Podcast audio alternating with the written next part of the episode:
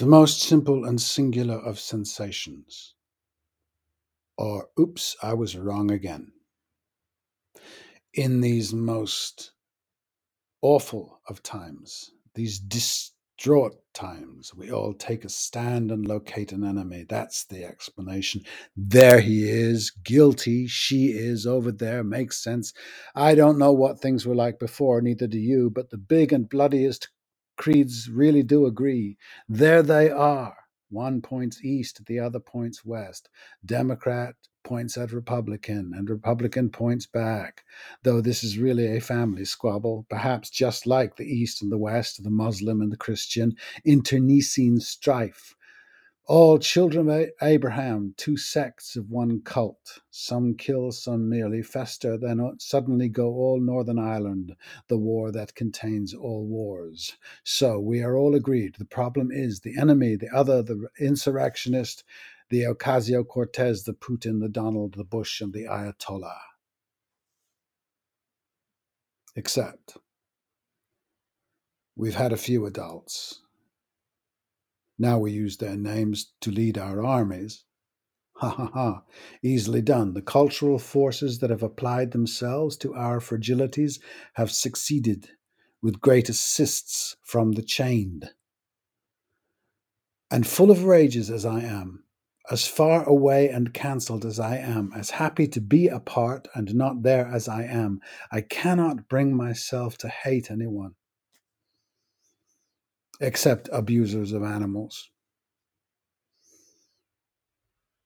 The truth is, and I really do not recommend it, see what did happen to Jesus, Malcolm, and MLK. Some of us are left without that gene. It is a great handicap in this world. It takes off the competitive edge, anthem orgasms, marches for and against persecutions and their after parties. If you do not hate, you do not belong. It seems by sheer numbers an absolute given of human nature.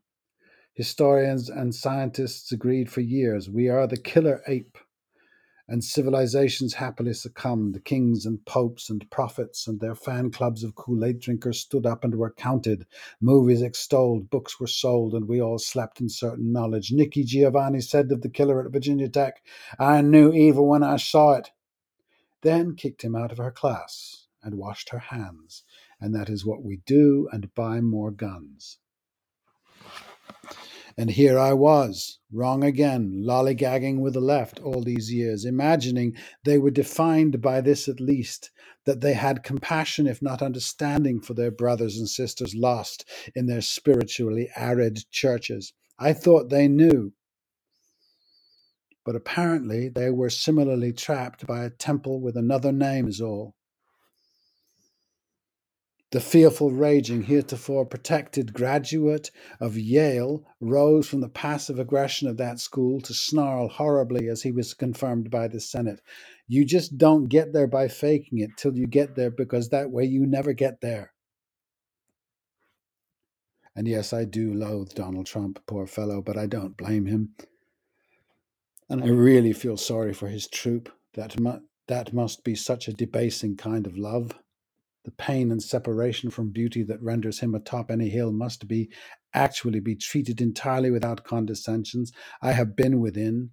There is much love there, though it is true it's not for you, nor you for them. Neither side does well in this rah rah world. I don't suggest you love everybody. That has been tried and has become an amazing farce of self delusion, perhaps because it was an injunction, a commandment from above. You tell me. But loving yourself does certainly open up some possibilities monotheisms cannot reach and positively dislike. If your gang identifies the enemy to be what the fight is all about, you have been had. Go ahead but you ain't going nowhere.